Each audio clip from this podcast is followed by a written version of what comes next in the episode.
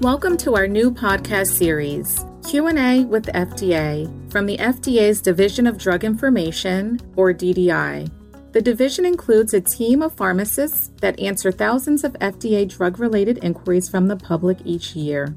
In this new podcast series, we will be answering some of the most frequently asked questions that we've received. Perhaps you've had the same questions but never asked. My name is Celia Williams. In today's episode, we'll be discussing Paxlovid, which is now widely available in community pharmacies. We know that though the number of COVID 19 hospitalizations has decreased dramatically since early 2022, some high risk patients are still getting sick enough to require hospital admission, and early treatment with Paxlovid and other available authorized or approved therapeutics could make a difference. According to the National Institute of Health COVID treatment guidelines, Paxlovid is the preferred therapy for the management of non hospitalized adults with COVID 19. Today, we are joined by Dr. John Farley, Director of the Office of Infectious Diseases, who will provide useful information to help healthcare providers in decision making regarding Paxlovid. Hi, Dr. Farley. How are you today? Very well, thank you. Let's jump right in for our listeners. Dr. Farley, we know that Paxlovid was authorized under Emergency Use Authorization, or EUA, by FDA in December 2021 for the treatment of mild to moderate COVID 19 in adults and pediatric patients 12 years of age and older, weighing at least 40 kilograms, with positive results of direct SARS CoV 2 viral testing, who are also at high risk for progression to severe COVID 19, including hospitalization or death. How exactly should healthcare providers assess a patient for a high risk for progression to severe COVID 19? So, patients in the authorized population with a risk factor for progression to severe COVID 19 are eligible for Paxlovid under the EUA, even if they're fully vaccinated. They do not have to have more than one risk factor to be considered high risk. Information on conditions that place a patient with mild to moderate COVID 19 at increased risk for disease progression or death can be found on the CDC website. Healthcare providers should consider the benefit risk for an individual patient. We know that Paxlovid may be prescribed by physicians, advanced practice registered nurses, and physician assistants that are licensed or authorized under state law to prescribe drugs. And just recently, FDA expanded this to include state licensed pharmacists. That's right. So, FDA recognizes that the most appropriate healthcare provider to manage a patient with mild to moderate COVID 19 is the patient's primary healthcare provider. And we recommend that patients should first consider seeking care from their regular healthcare provider. However, considering that Paxlovid must be taken within five days after symptoms begin, and that there are a considerable number of patients in the U.S. who do not have a primary healthcare provider, access has been a challenge for some patients. Now, the U.S. government has established a test to treat program through which patients are able to get tested and, if they're positive and treatments are appropriate for them, receive a prescription from a healthcare provider licensed to prescribe drugs, either on site or through telehealth, and have their prescription filled all at one location.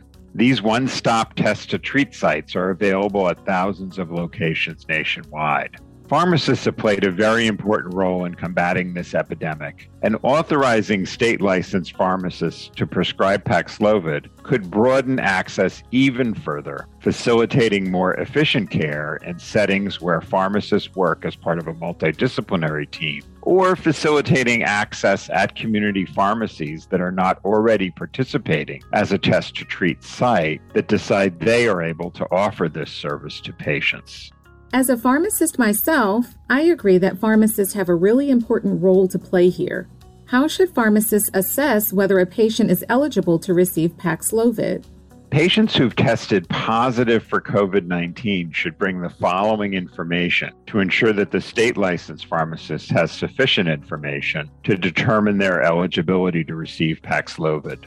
First, electronic or printed health records less than 12 months old, including the most recent reports of laboratory blood work for the pharmacist to review for kidney or liver problems.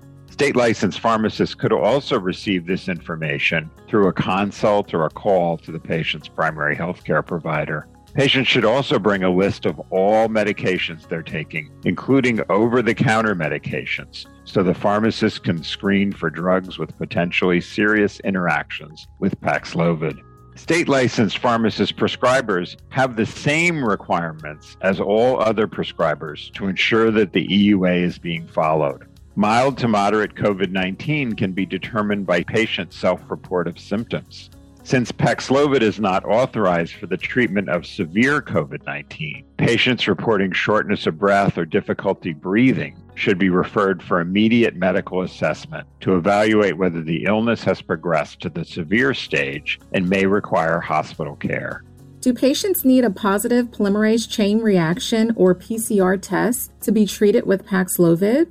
Patients in the authorized population who report a positive home test result from a rapid antigen diagnostic test to their provider are eligible for Paxlovid under the EUA. A positive result on a PCR test also meets the requirement under the EUA to have a positive test result. However, confirmation of a positive home rapid antigen diagnostic test with additional direct SARS CoV 2 viral testing, such as a PCR, is not required.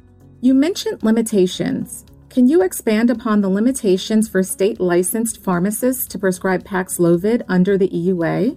Yes, Paxlovid may be prescribed for an individual patient by a state licensed pharmacist only if sufficient information is available to assess renal and hepatic function and sufficient information is available to assess for potential drug interactions. If this information is not available, or if modification of other medications is needed due to a potential drug interaction, or if Paxlovid is not an appropriate therapeutic option based on the current fact sheet for healthcare providers, or due to potential drug interactions for which recommended monitoring would not be feasible, the pharmacist should refer patients for clinical evaluation with a physician, advanced practice registered nurse, or physician assistant licensed or authorized under state law to prescribe drugs. Do you have guidance on how pharmacists should assess renal and hepatic function? State licensed pharmacist prescribers must have access to sufficient information from health records to assess renal and hepatic function.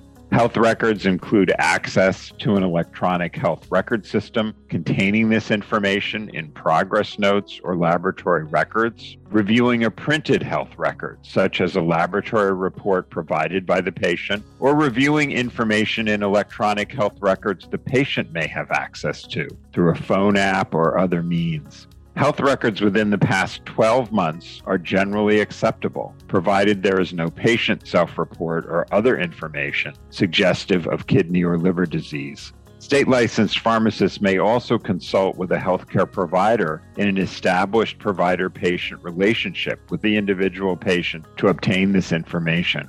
If sufficient information is not available to assess renal and hepatic function, the pharmacist should refer the individual patient to a physician, advanced practice registered nurse, or physician assistant licensed or authorized under state law to prescribe drugs. Will state licensed pharmacists be able to prescribe both the regular and renal doses of Paxlovid? Yes, provided the state licensed pharmacist has adequate information to assess renal function and the patient otherwise meets the eligibility criteria for receiving Paxlovid under the EUA. Paxlovid is supplied in two different dose packs, one for standard dosing and one for moderate renal impairment dosing. In patients with moderate renal impairment, that's a GFR between 30 and 60 milliliters per minute. The dosage of Paxlovid is 150 milligrams of nirmatrelvir, that's one 150 milligram tablet, and 100 milligrams ritonavir, or one 100 milligram tablet, twice daily for five days. Patients with mild renal impairment or normal renal function should receive the standard dose of 300 milligrams nirmatrelvir, that's two 150 milligram tablets, and 100 milligrams ritonavir, or one 100 milligram tablet. Mild renal impairment includes anyone with an EGFR greater than 60 and all three of those tablets are taken together orally twice daily for five days. Paxlovid is not recommended at this time in patients with severe renal impairment, which is a GFR less than 30 milliliters per minute. You also mentioned drug interactions. Do you have guidance on how pharmacists should assess for potential drug interactions? Pharmacists have always played and will continue to play a critical role in identifying potential drug interactions with Paxlovid. All prescribers, including pharmacists, are expected to utilize available health records or patient history to obtain a complete list of all medications, both prescribed and non prescribed, that the patient is taking. State licensed pharmacists may also consult with a healthcare provider in an established provider patient relationship with the individual patient in order to obtain a comprehensive list of medications the patient is taking. Should an adjustment to another medication be needed due to a potential drug interaction, the state licensed pharmacist should refer the individual patient for clinical evaluation with a physician, advanced practice registered nurse, or physician assistant licensed or authorized under state law to prescribe drugs. Are there any tools available to help healthcare providers manage potential drug drug interactions with Paxlovid? Yes. FDA recently updated the fact sheet for healthcare providers for Paxlovid to provide more specific recommendations for some drugs. We also developed a prescriber patient eligibility screening checklist. That checklist is intended to support clinical decision making, and I believe it is a very helpful addition to any prescriber's toolbox. Paxlovid contains nirmatrelvir and ritonavir, Ritonavir is a strong inhibitor of cytochrome P453A. Potential drug interactions are an important consideration. However, several commonly used medications with potential interactions, such as statins, oral contraceptives, and HIV medications, can be easily managed under provider supervision. And these recommendations are provided in the healthcare provider fact sheet and the eligibility screening checklist tool, which also contains an alphabetized list of drugs with potentially significant drug interactions. There are also other resources regarding management of drugs with potentially significant drug interactions with Paxlovid, and these include the NIH COVID treatment guidelines, as well as the University of Liverpool COVID 19 drug interactions website. These tools are all available on FDA's EUA webpage at fda.gov slash COVID EUA therapeutics under Paxlovid. This webpage also contains a link to the COVID 19 Test to Treat locator, which lists community pharmacies that have Paxlovid in stock. That locator tool includes a search glass icon, and if you simply enter the patient's zip code, the pharmacies with the drug in stock are actually listed by proximity to the patient.